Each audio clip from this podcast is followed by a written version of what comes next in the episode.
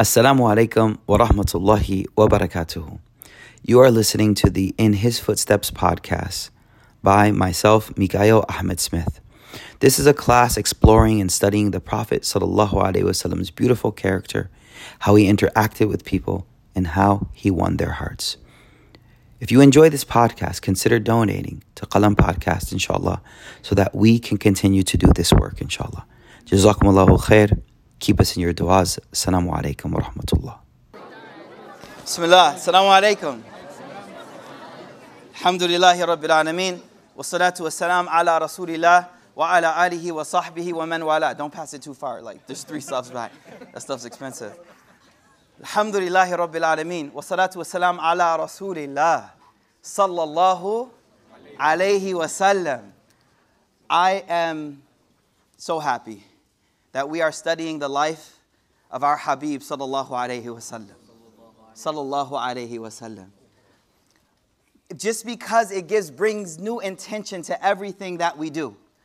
Whether it be a smile, whether it be a dua, whether it be passing around itar or perfume, we do it now with an intention that we're following the Habib sallallahu alayhi wasallam. And before we get into some aspects of the early life of the Prophet wasallam, I want to remind you to listen with fresh hearts. I want to remind you to listen with a heart that is eager to know more about your Habib sallallahu alaihi wasallam. Your intention is to fall in love with him. Your intention is to become in love with his sunnah sallallahu alaihi wasallam. But here's the deal. They describe the prophet as such sallallahu alaihi wasallam, they say his heart was the soundest of hearts.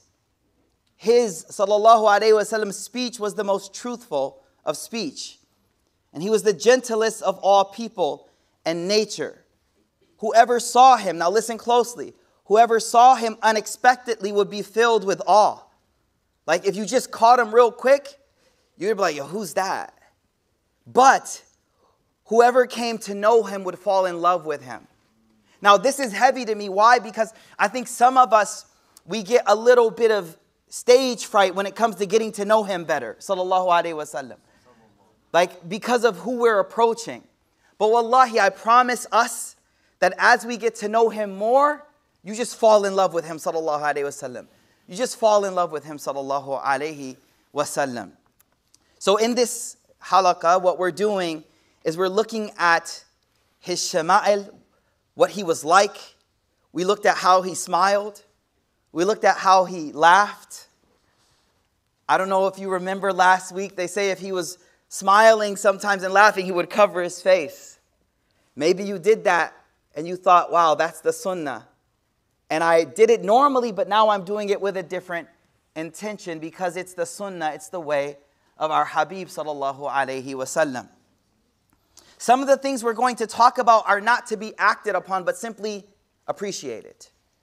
As we talk about what he looked like, wallahi, my only intention is not that, is only so we can see him in our dreams. Is only so that we can see him in our dreams. So I'm going to begin with some of the descriptions of what he, sallallahu alaihi wasallam, was like.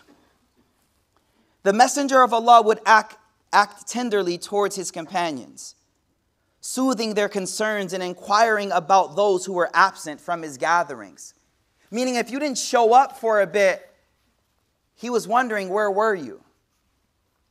Where were you? Can you imagine how it would feel to have somebody hit you up and be like, Yo, the Prophet was asking about you? Sallallahu Alaihi Wasallam. Meaning he, he knew how to win people's hearts by letting them know that he noticed them. There was one time when there was a, a woman of dark complexion. Is it still February? Represent. There was a woman from Abyssinia who used to clean the masjid. She used to clean the masjid. And for whatever reason, when she, she, she died in the middle of the night. And when she died, the Sahaba the companions, they felt that they didn't want to trouble him, sallallahu alaihi wasallam. And so they did her janazah, they washed her body, they buried her, they even prayed on her. And the next day, the Prophet didn't see her. And he says, What happened to Fulana? And they said, Ya Rasulullah, mata fil she, she passed away last night. And the Prophet ﷺ got so upset. He said, Why didn't you wake me up? Why didn't you? I miss her. I want to pray on her. I, she's part of our community. He noticed people. He would often say, the Prophet, ﷺ, if he didn't see someone for three days or so, he would inquire. And this is beautiful. If the person was absent traveling, he would supplicate for the person. SubhanAllah, when the common thing nowadays, if someone's not around, is maybe backbiting, the sunnah is when someone's not around, the Rasul would say, May Allah bless them. May Allah bless them. So he would ask. If he was around, he would go see the person. And if he was sick, then he would go visit him. Sallallahu alayhi wasallam. The Messenger of Allah, sallallahu alayhi he would always go to his companions with a smile, cheerful till each one of them thought that they were the most special person in his face, in his sight. Another narration tells us that the Prophet ﷺ never talked to anyone in a way that the person disliked. Meaning, he never approached you confronted. In one narration, it says he would not confront a person with something they didn't like. In fact, if someone did something wrong, he would be very general. The narration says he would never say, What's the matter with so and so? Why is he or she doing this or that? But rather, he would say, Man, you know, it'd be better if people didn't do that. Just so the person felt, never felt attacked. When the Messenger وسلم, would see someone do something inappropriate, he would not allow anyone to rush to censor the person until he first taught the person with gentleness and care. Sallallahu alayhi wasallam. How many people, man, like they just don't know. And we as a community just jump on them right away. Don't you know? What are you doing? The Rasul would stop anyone. If someone did something wrong. Now, here's the beauty. The Rasul, he kept the bounds of Allah's deen. He kept that. That was his, his role, his responsibility. Our loyalty is to God first. But that means he would never push people away, but rather bring them close. And then another narration, before we start to look at some moments from his life, in another narration, it says that the Rasul used to say, and this is one of my favorite hadith, he used to say, let none of you tell me negative things about other people. I like to come out with a clean heart. Meaning, I want to come out to the community with a clean heart. So he's telling people, please don't bring your drama, don't bring all your, your garbage that's in your heart. Don't put that on me. Let me meet people with a clean heart. Some of us feel that I got to let everybody know what this person did to me, how I feel about this person. Rasul said, La, don't tell me. Because I want to come out and meet everyone. Assalamu alaikum. Alaikum. Alaikum. Let's look at the Rasul sallallahu alaihi wasallam in more detail. We're going to look at some moments from his life. Many moments that some of us in this room have heard since we were young. But remember what I said last week. We re- read the Sirah over and over again because not because he changes, but because we change. And the same story we heard once before hits us different. We are studying Muhammad the Bashar, Muhammad the man, so that we can appreciate Muhammad the Prophet. Sallallahu Alaihi Wasallam. Everything we're going to read about right now is well before he becomes a prophet. Sallallahu Alaihi Wasallam. But why? Why? I mean, we follow him as a prophet. What does it matter? Having converted from Christianity, I want to put this in perspective. Because I feel low key Muslims don't realize the treasure that they have. Low key, don't realize. Check this.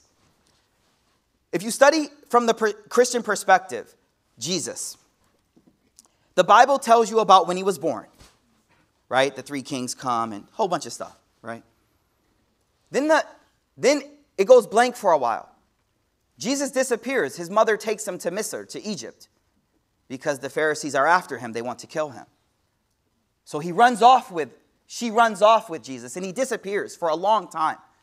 He comes back once around the age of six or so, or 11, somewhere around there. And she's visiting family, Maryam, alayhi salatu wasalam.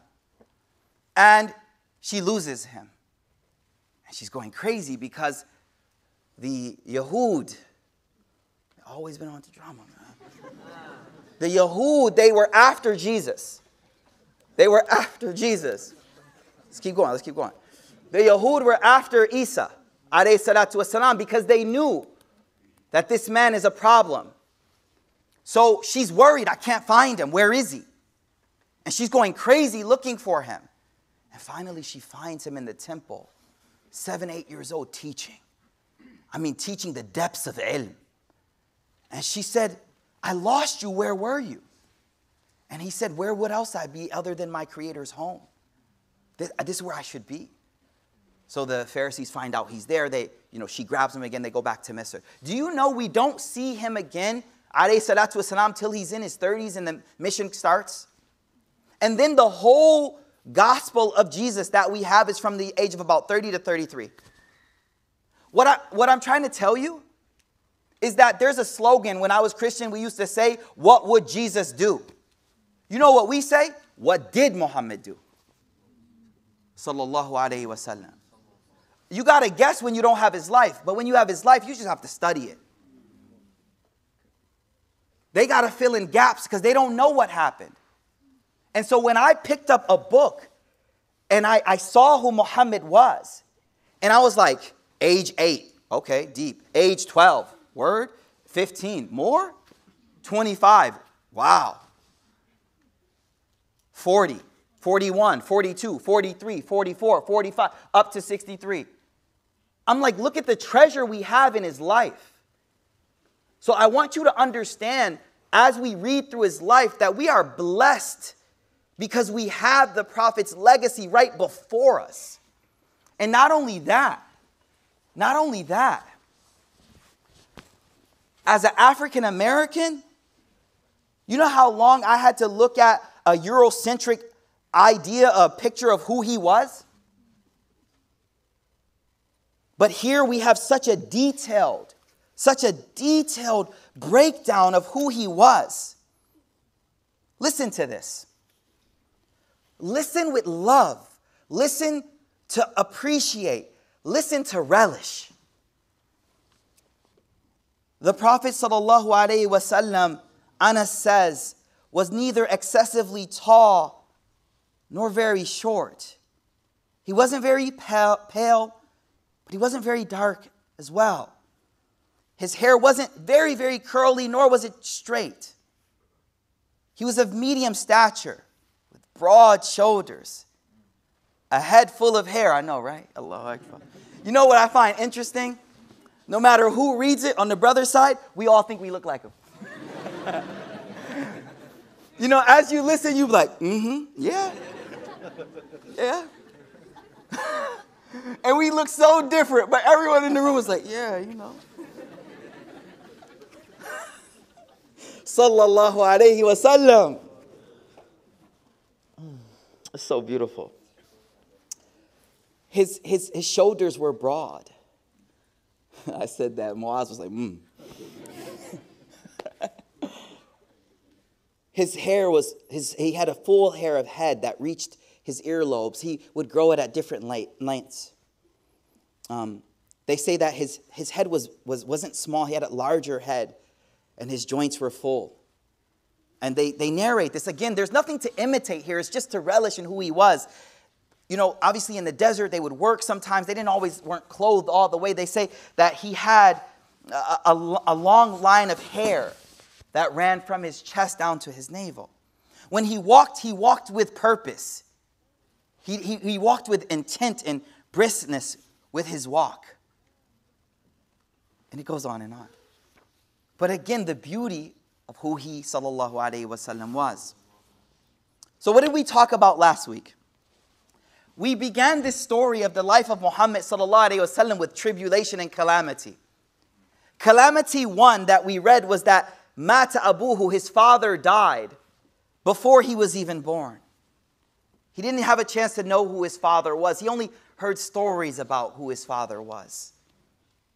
That's difficult. We read last week that when he was six years old, his mother said, We have to go to Yathrib. I need you to meet your relatives. We've all had that trip where our mother takes us to meet relatives we ain't never seen before. They pinch your cheeks and stuff, right? I don't even know who you is. And then you see them years later and they say, I remember when you was this. You know I mean? I just want you to relate to his life. So he was six years old, and his mother, who he loved so much, he said, I remember her so well. And she loved him because she remembered the blessing she saw when she got pregnant with him. She said, He didn't cause me any burden. The scholars say, because he was rahmatul lil alameen, how could he be painful to his mother? He was a mercy. She says, these are her words. I didn't know I was pregnant. I only lost my, my, my haid, my period. That's the only way I knew I was pregnant. I didn't feel the weight of him.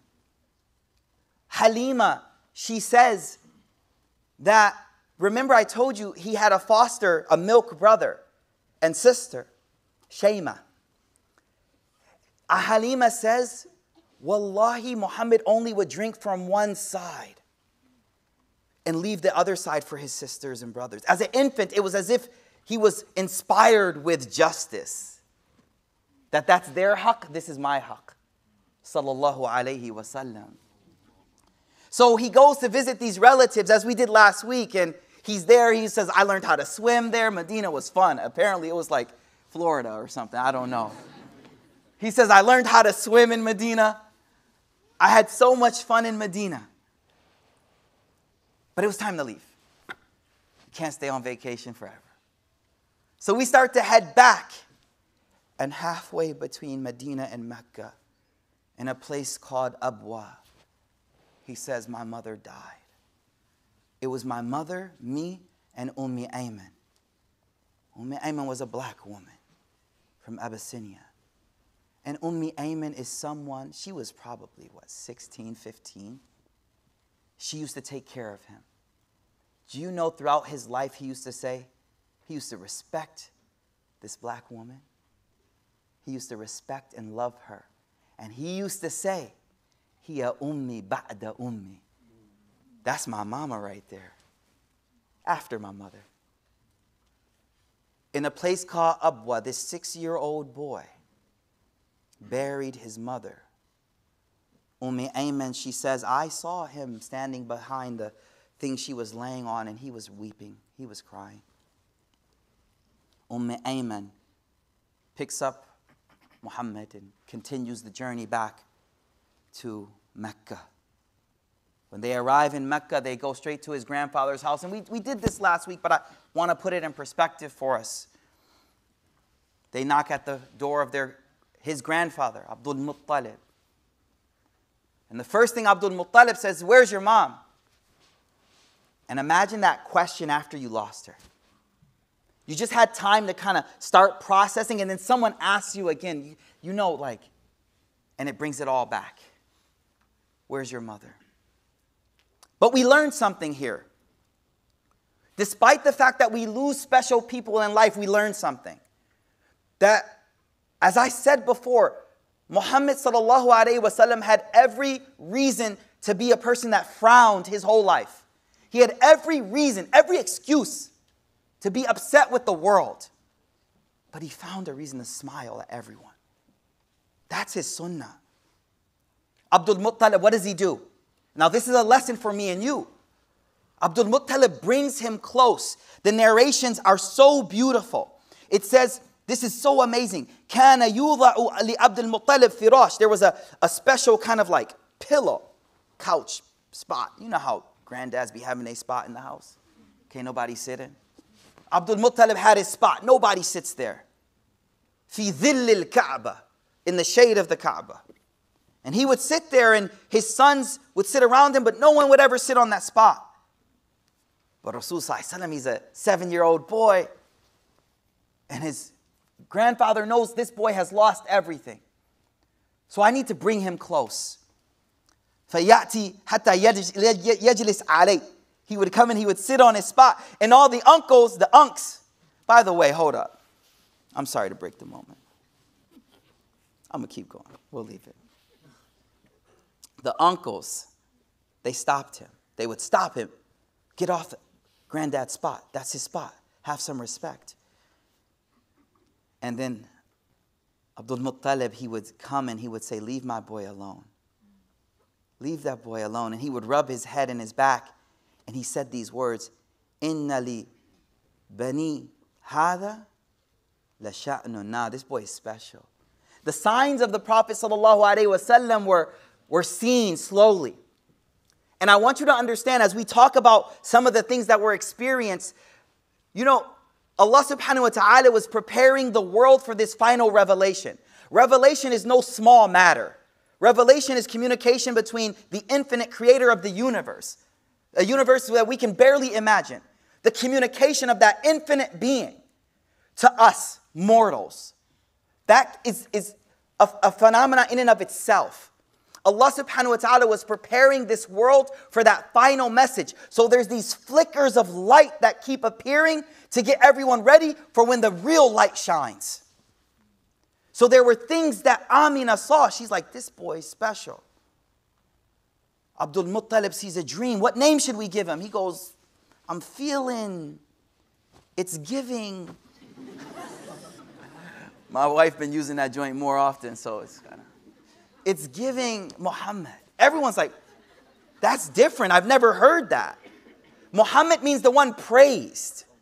Sallallahu Alaihi Wasallam. And what's amazing is this boy would be special, he would be different.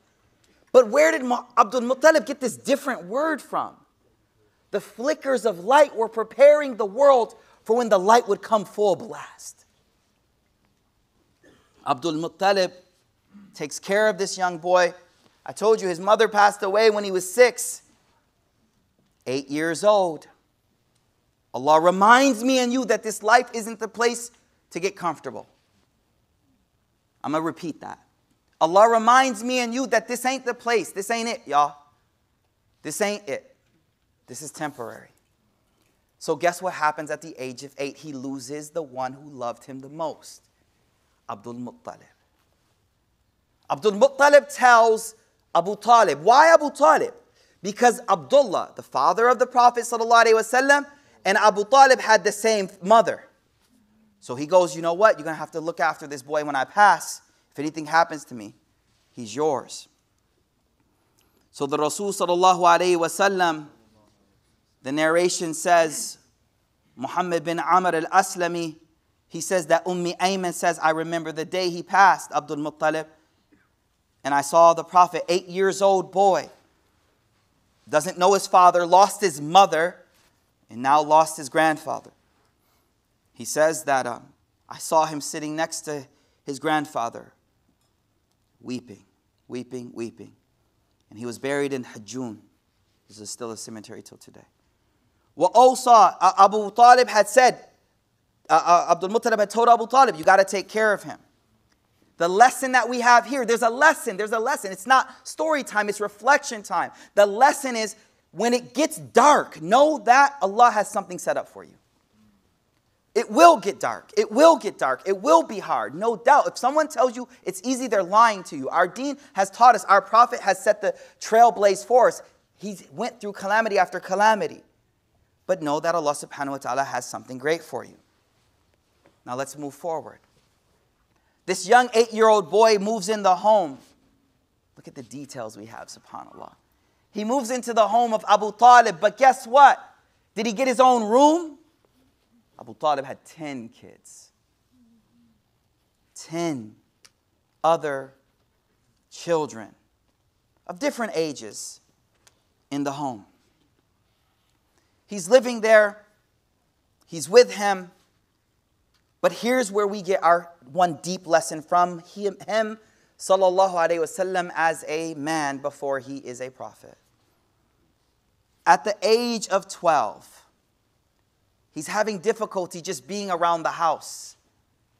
I got to do something. I got to be a part of helping this family. And this is what I want all of us to reflect on. Some of our parents worked hard, y'all. Work hard, not past. Driving taxis, working long shifts. I can speak for my own mother, the hours she would spend standing on her feet. The Prophet ﷺ teaches us something. You are not allowed to be a passive receiver of the efforts of those who are working hard to give you comfort. You got to take part in helping. At the age of 12, he goes to his am. He goes to Abu Talib and he says, I want to help. I got to do something. He says, What are you going to do? You're 12 years old. What are you going to do? He says, I'm going to go, I'm going to go graze the sheep for the people of Mecca and earn money. SubhanAllah, look at, look at the, the mentality at the age of 12. And your question, here's my question to me and you. How many of us are just walking in the home, kicking off our shoes? You feel me, Maz? How many of us are just walking in the home, just, Baba's got it? This is a 12 year old boy in this feeling of mas'uliyah. I have to do something. I have to be a part of bettering the state of the people around me. And I'm speaking to the brothers and the sisters, everyone here. So he took the, the job he could find, anything. He found a job that Allah wanted him to have that we spoke briefly about last week, which was he was a shepherd. Now, this was the pedagogy, the education that God wanted the prophet to go through. That his first job, sallallahu alaihi wasallam, was he was a shepherd. Why? To care for the weak, to understand different temperaments, to keep the flock together, to protect the flock from harm, to help the flock find the nourishment they need, despite the fact that they keep trying to run away and do their own thing. Does it sound like me and you? Does it sound like me and you? Keep running away, want to do our own thing, and the prophet is like, right here, this is what you need. Later in life, the Prophet used to look back. And subhanAllah, if you talk to people who are in the dunya successful, they often look back at these first years and they be like, we grinded in those first years. We worked hard. I did a hard job. So the Prophet ﷺ continues this job. He's around the age of 12, and for the next three or four years or so, he continues to do this simple job. Why? because my uncle has a big family and I can't I can't just let him take care of me. I have to do something. He's teaching me and you that allow the life of this world to be your school. You're not feeling me on this. Hold on. Let me go to the next one. You'll get it. At the age of 15, he goes to his uncle. He says, Uncle, I need to switch up jobs. I've done this for three years now, but we need to make more money. And his uncle's like, Well, what are you going to do? He goes, Well, I see you. You're in business, you're in sales, you're in trade. I want to get in business, sales, and trade. SMU all day, right? I don't know. I want to get in business, sales, and trade. From the age of 15 to the age of 25, a portion we're going to cover tonight. The next school of life that the prophet is being taught through is the school of trade and business. The first job, he dealt with sheep of different temperaments. He learned compassion and care. And the next job, Allah subhanahu wa ta'ala wants him to be a man of business and trade.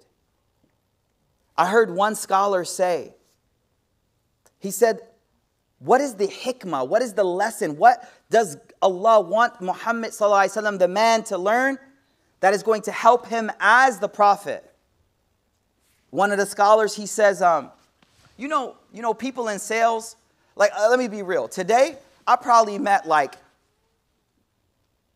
two people I ain't know since yesterday. The whole day, like going to the store shopping, I probably met like a, a person that I didn't know the day before. Everyone I saw today, I knew for the last like six months, eight months, 10 months, whatever. But people in sales, how many people do they interact with? Too many. Too many. And, and one of the scholars says, حتى يتعرف على شخصيات الناس. Yani, the beautiful thing, the beautiful thing about being in trade is that the Prophet ﷺ was being taught about how to recognize the different temperaments in people and how to understand people on a deeper level. Man, you walk into like the car dealership, they already peeped you out. Like, yeah, you buying used SUV, 30,000 miles. Yeah, that's it. And you're like, how'd you know? Why? Because they're dealing, and this is so beautiful. He first learned compassion. Let me keep the flock together. But then the next job was a job that required him to deal with thousands and hundreds of people over and over again and to understand them on a deep level. So we meet few people. The Prophet ﷺ was interacting with so many people. How does it affect? I need you to truly appreciate this. The Rasul ﷺ was learning in this part of his life fiqhun nasi, the fiqh of people. Hold on, let's stop here. Hold up. The Prophet ﷺ is going to be given a message really soon, y'all. And that message has to get to a certain spot, it has to get to the hearts of people. That means you got to have the key to open up hearts. You got to you got to have the key to open up hearts. The prophet wasn't a mailman that just left it in front of your house. If you like it, take it. If you don't like it, he worked with you. He worked with you. He understood you. You don't believe me yet. I'll give you an example. Rukana was a wrestler. You know the story. Rukana was this guy in Mecca who was known for wrestling. He was that's all he did. The Prophet ﷺ saw him one day and he used to avoid the Prophet. He's like, I don't feel like talking about religion, man. So the Prophet ﷺ would be walking, he'd be like, I'm going the other way.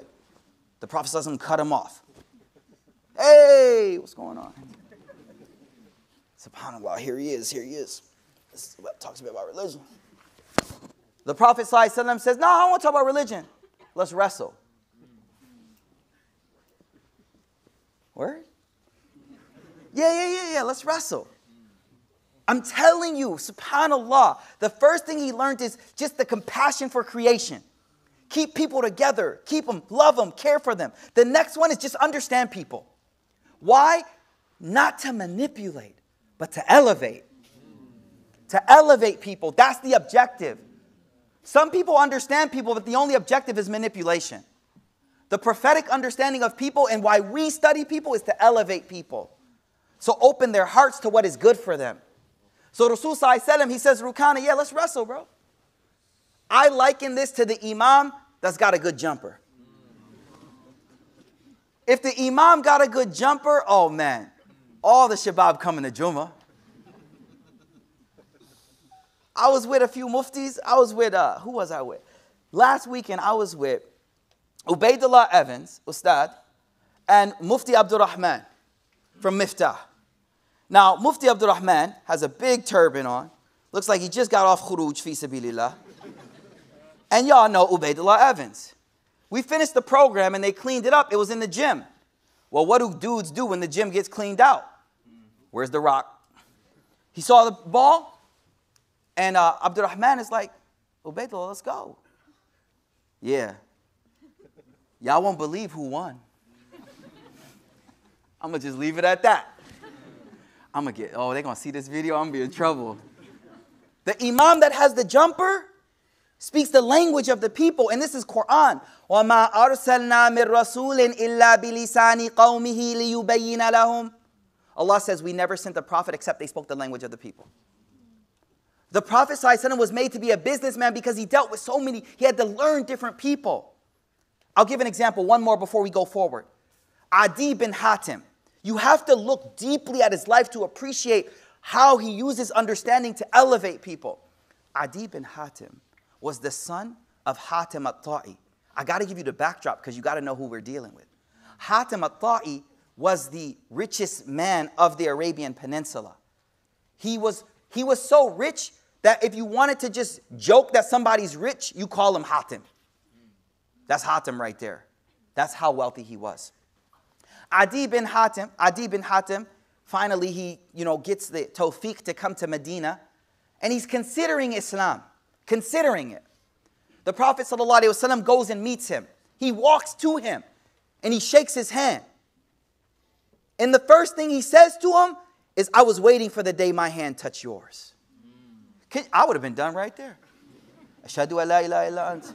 Ashadu an la ilaha Muhammad Rasulullah. You've been waiting for me? Allah, I'm done. That's easy. You got my heart.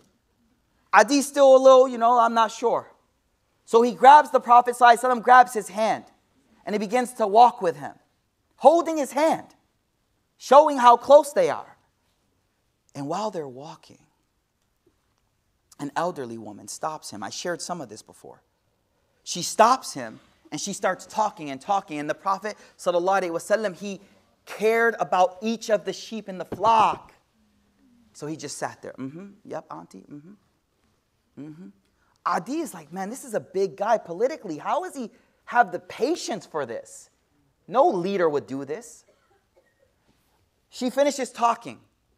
And one of the most beautiful things that I read about who he was, I want us to walk away from this night truly understanding who he was. The narration says that the Prophet wasallam, if you reached out his, your hand to shake his, he wouldn't let go till you let go.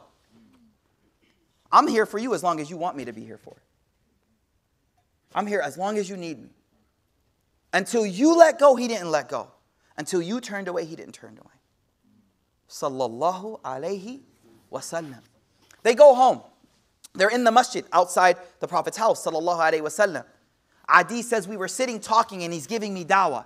Adi's a big person in society. All of a sudden, a, a, a, a man walks in. He comes to the Prophet wasallam, and what does he do? He's like, Ya Rasulullah, it's dangerous out there. I just came from such and such. There's no safety. The Prophet wasallam, he looks at Adi. Adi is a man of wealth. His assets need to be protected. And he cares about the general welfare. The Prophet ﷺ looks at Adi and he says, Trust me, the day is coming when a, a person will travel from Yemen all the way up to all the way up to Syria and not fear anything. He's giving him assurance. He never said anything. Adi was like, man, that's bad. Was... Then, then another man, a few moments later, another man comes in and he starts to complain about poverty. The Prophet sees Adi. This is a man of wealth. He's concerned about his assets being secure. The Prophet looks at Adi and he says, You know what? This man is complaining about poverty, but I tell you, the day is coming when the Muslim Ummah will have so much zakat, there'll be so much wealth, there'll be no one to take anything. Inshallah. Listen, the beauty I want you to understand is he was looking inside Adi. What I want us to get from being a shepherd to trade for Abu Talib, from these two moments, the Prophet ﷺ is in the school of life. The school of life, learning from what life has to give us. What I want us to take away from that is whatever Allah is putting you through, there's a deeper thing you need to learn. Let me break it down. It's going to hit you with this one. Yusuf alayhi salam is a prophet of God. You know his story. Beautiful story. Ahsan al qasasa, right? The be- most beautiful of stories. Now check this. One of the scholars they say he was he was captured and put into slavery, and he was put into the house of the Aziz Misr, the house of the one of the main ministers of, this, the, of Misr. But he's a slave.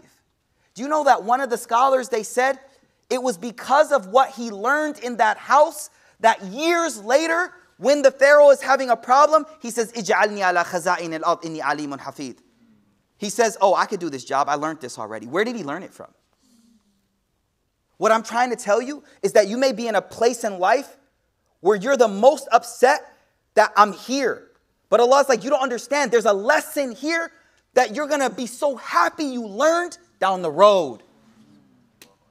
There's a lesson you gotta learn in this moment. Joseph was a slave in the house of the minister, but that slavery allowed him to, when the moment came, become the leader of Egypt. I can solve the economic problems of this country. Where did you learn that? You won't believe the story. Where did you learn that? You won't believe the story. These prophets were put where they needed to be to learn what they had to learn for the jobs they had to do in the future. The same with you.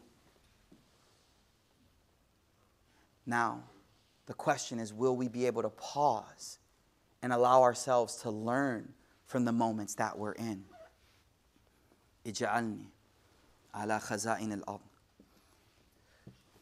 The other thing that the Prophet ﷺ taught us is that business and trade teaches you the reality of people. Meaning, true colors come out. True colors. This was a man who had to learn people and people who had to learn who he was. Because before he becomes a prophet, we need people to know who he is. Listen to this story. One time, Umar radiallahu ta'ala an, a man came to Umar. This is a well known story. A man came to Umar ibn Khattab, and he's like, you know, there's a situation, and, um, you know, I have this issue. And Umar said, well, I need a witness. I need a witness for you to bear testimony that you're an upright person. So he goes, all right, no problem, I'll bring someone. This man goes and gets someone and he brings him And he goes to Umar ibn Khattab. He says, uh, yeah, I, I know this guy. I know this guy. He's a good guy. أنا أعرفه. فقال Umar ibn Khattab says, بأي شيء تعرفه? How do you know him? قال, he's like, he's a good guy. عدالة والفضل. He's fair and he's virtuous. Umar says, فهو جارك? Is he your neighbor? He live next door to you? You see him in and out. You see him pull out his driveway, middle of the night. Where you going, bro? Uh, do you see him?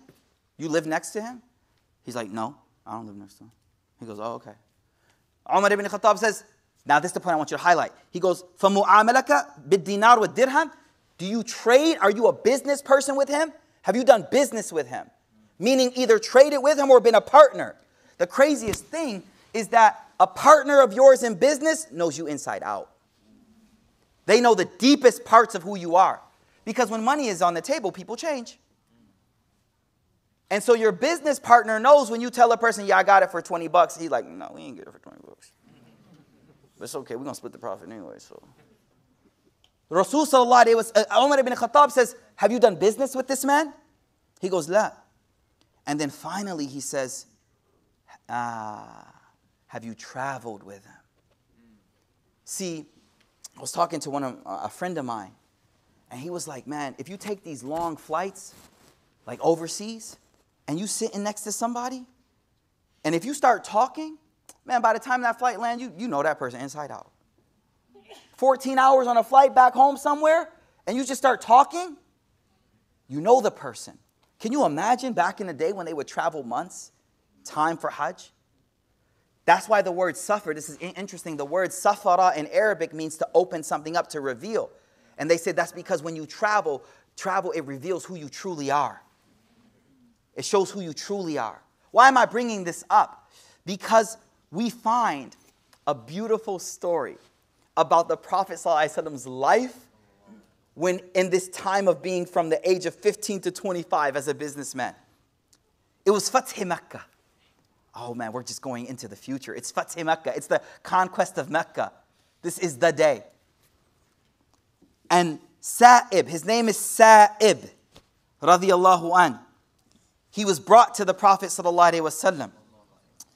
He says, Uthman bin Affan brought me to meet him. Uthman bin Affan thinks the Prophet doesn't know who this man is, sallallahu alaihi wasallam.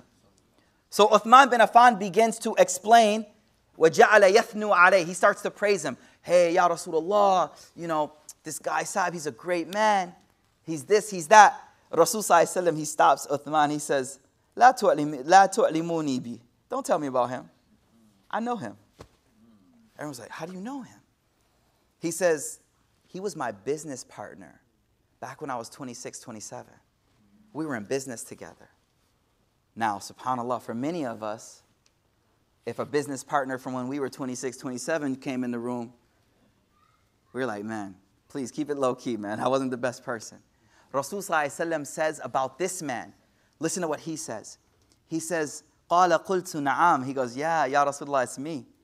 And he says, نعم صاحب kunta. You too were such a good partner. Remember, you got to understand how well partners know each other. فقال سائب. He said, uh, the Prophet said, Oh Sa'ib, You know the akhlaq that you used to have back in the day when we were doing business? Take that same akhlaq and put it into your Islam. That's beautiful. A lot of us who convert or even just have a new birth of Islam, you were born Fatima, but you know, you kind of came into this. You had beautiful qualities in you. Just keep those and put them into the deen. Put them into the deen. Just add that on to the deen. So he says, he says, uh, undur akhlaqaka. Look at your character that you had in Jahiliyyah and put it into Islam. You took care of the guest, you took care of the orphan, and you were good to your neighbor.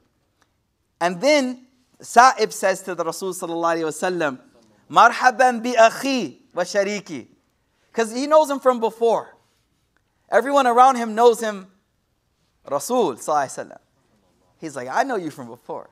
So he says, Marhaban, welcome my brother, wa shariki, and my partner.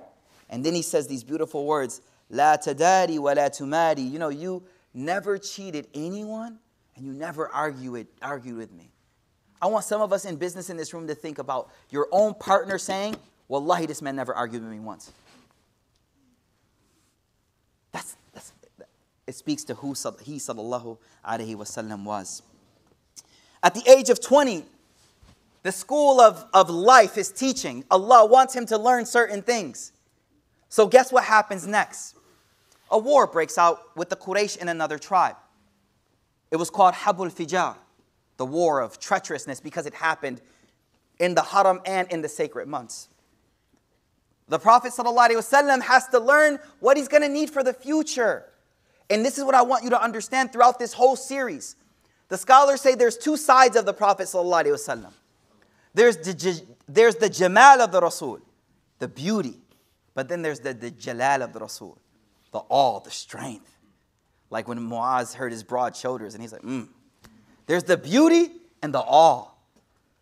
Rasul wasn't weak. He was strong. He was courageous. Real quick, it was the Battle of Badr. And I don't want to stay out of the order, but we need to appreciate his strength too. Ali says when the Battle of Badr kicked off, the Prophet ﷺ was the closest to the enemy, and we were behind him, like, but he was the closest. Courage, strength. So at the age of 20, the Rasul he tells us post after, he says, a war broke out. I was about 20 years old, and I participated. He says, I used to shoot arrows, and because I was younger, my, my uncles made me pick up arrows that would fall on the ground and then clean them and give them to them so that they could shoot arrows. My point is, he was a part of every aspect. And there's one more thing I want to talk about, which is a beautiful segue to just us in our world today. There was a man, a Zubaydi man. Zubaydi is a tribe. There was a Zubaydi man. He came to Mecca. Mecca is a place of trade and, tra- uh, trade and, and commerce. He came to Mecca in order to trade and do business. He had a deal with a person by the name of As bin Wa'il. He gives As the money for the merchandise, and As stiffs him, meaning he doesn't pay him. And he's like, I don't know you. Who are you? As ask him, hey, I, I paid, can you please, can we finish the transaction? He goes, I don't know you, I don't know you, I don't know you. And he walks away. This Zubaydi man starts to go around the different tribes of Mecca and plea for help. I need help, I need help, I need help, please help me. And everyone goes, Who, who, who? As bin? Why? Oh, I don't know him. Much like today when someone who we know is wrong is doing something, but it's that them doing it. It's them doing it, so it's not that it's it's we gotta ignore the wrong.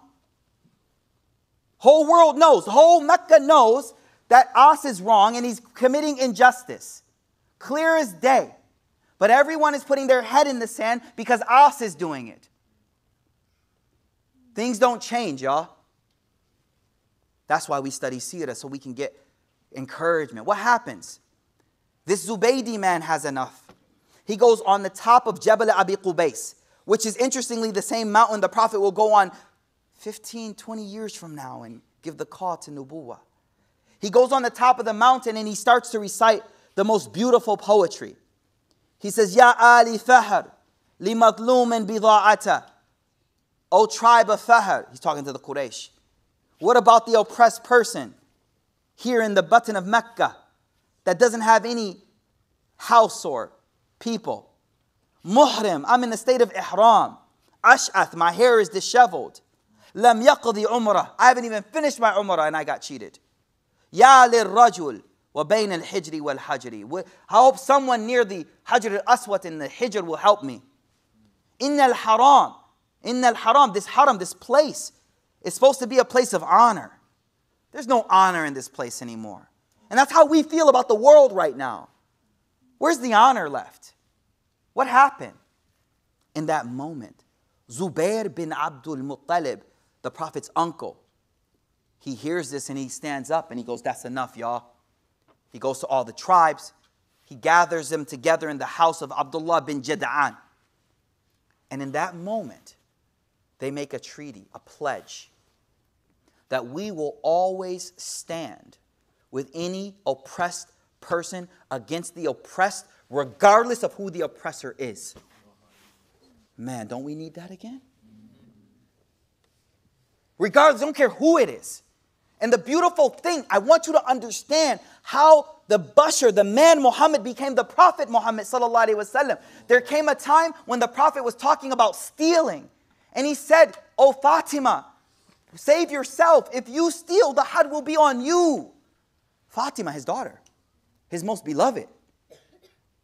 Meaning, I've learned from this moment that wrong is wrong and right is right, and the believer always stands where it's right. What happened? They, they signed the pledge. Everyone got up and they rolled deep to As bin Wa'il. They grabbed the stuff from him and they give it to the Zubaydi. What's beautiful, though, and why scholars talk about this moment till today, is that the Prophet ﷺ later in life, he used to say, لَقَدَ شَهِدْتُ فِي دَارِ عَبْدِ الْجِدْعَانِ Abdullah ibn Jad'an, Hilfan. I saw a day in Abdullah bin Jada'an's house we signed a treaty. Look what he says. Ma.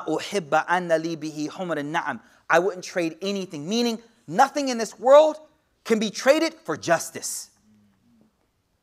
If see, here's the deal. There's no price tag on justice. There's no price tag. You can't buy it. Because whatever how high you put it, you're still a sellout. There can't be a price tag on justice. He says, I wouldn't trade the world for that treaty, meaning I would give everything to be in that moment. And then he says something deep, which is good for me and you today. He says, وَلَوْ دُعِيَ بِهِ فِي الْإِسْلَامِ And as a Muslim, because he wasn't Muslim here, well, he wasn't a prophet at this moment. Right? He always believed in one Allah.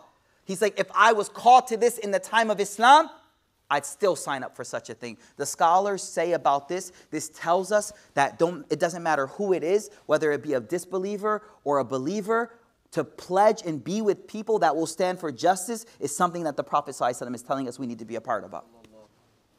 And that brings me as we conclude our session in these last five minutes.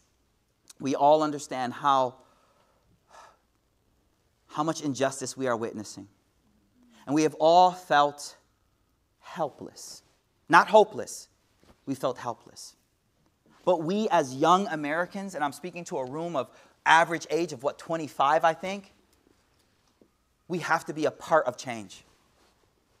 We have to be a part of change. We have to show this country that we're not okay. We have to do whatever we can to show the country that we're not okay with what's going on. And so this weekend, there's so much going on, just from the perspective of, of, of primaries ending. Roll up deep, bro. Shawls on, stickers right here. Be a part of that. Show this world that you've crossed the red line. And the red line is the red blood coming from our brother's veins. Be a part of the change. Do what you can. I don't know how you do it. There'll be people that are way more educated in the political arena to tell us how to come together. This weekend there are rallies. A number of them, I got message of them. I'm gonna share them all on my socials. Show up. But there's also a part to politically show I'm not okay. And in some of our areas in Dallas, we roll so deep, so deep, we could push people out of office. But we like, oh man, whatever, it don't matter anyway. La, la. There are people in other countries that wish you had they had the ability to do what you have, which is put your, your name on something and say, nah, I don't roll with this person. So be a part of that, where, however it is. There are rallies this weekend, there's primaries that are ending soon. Be a part of the change. This moment right here was a moment from when the Prophet ﷺ was being taught to be on the side of justice. And he said, when it came to signing treaties with people who aren't even Muslim, if they're standing up for what is right, count me in. And that's what I want to share with you as we end. We are learning about this beloved man, Muhammad sallallahu alaihi wasallam.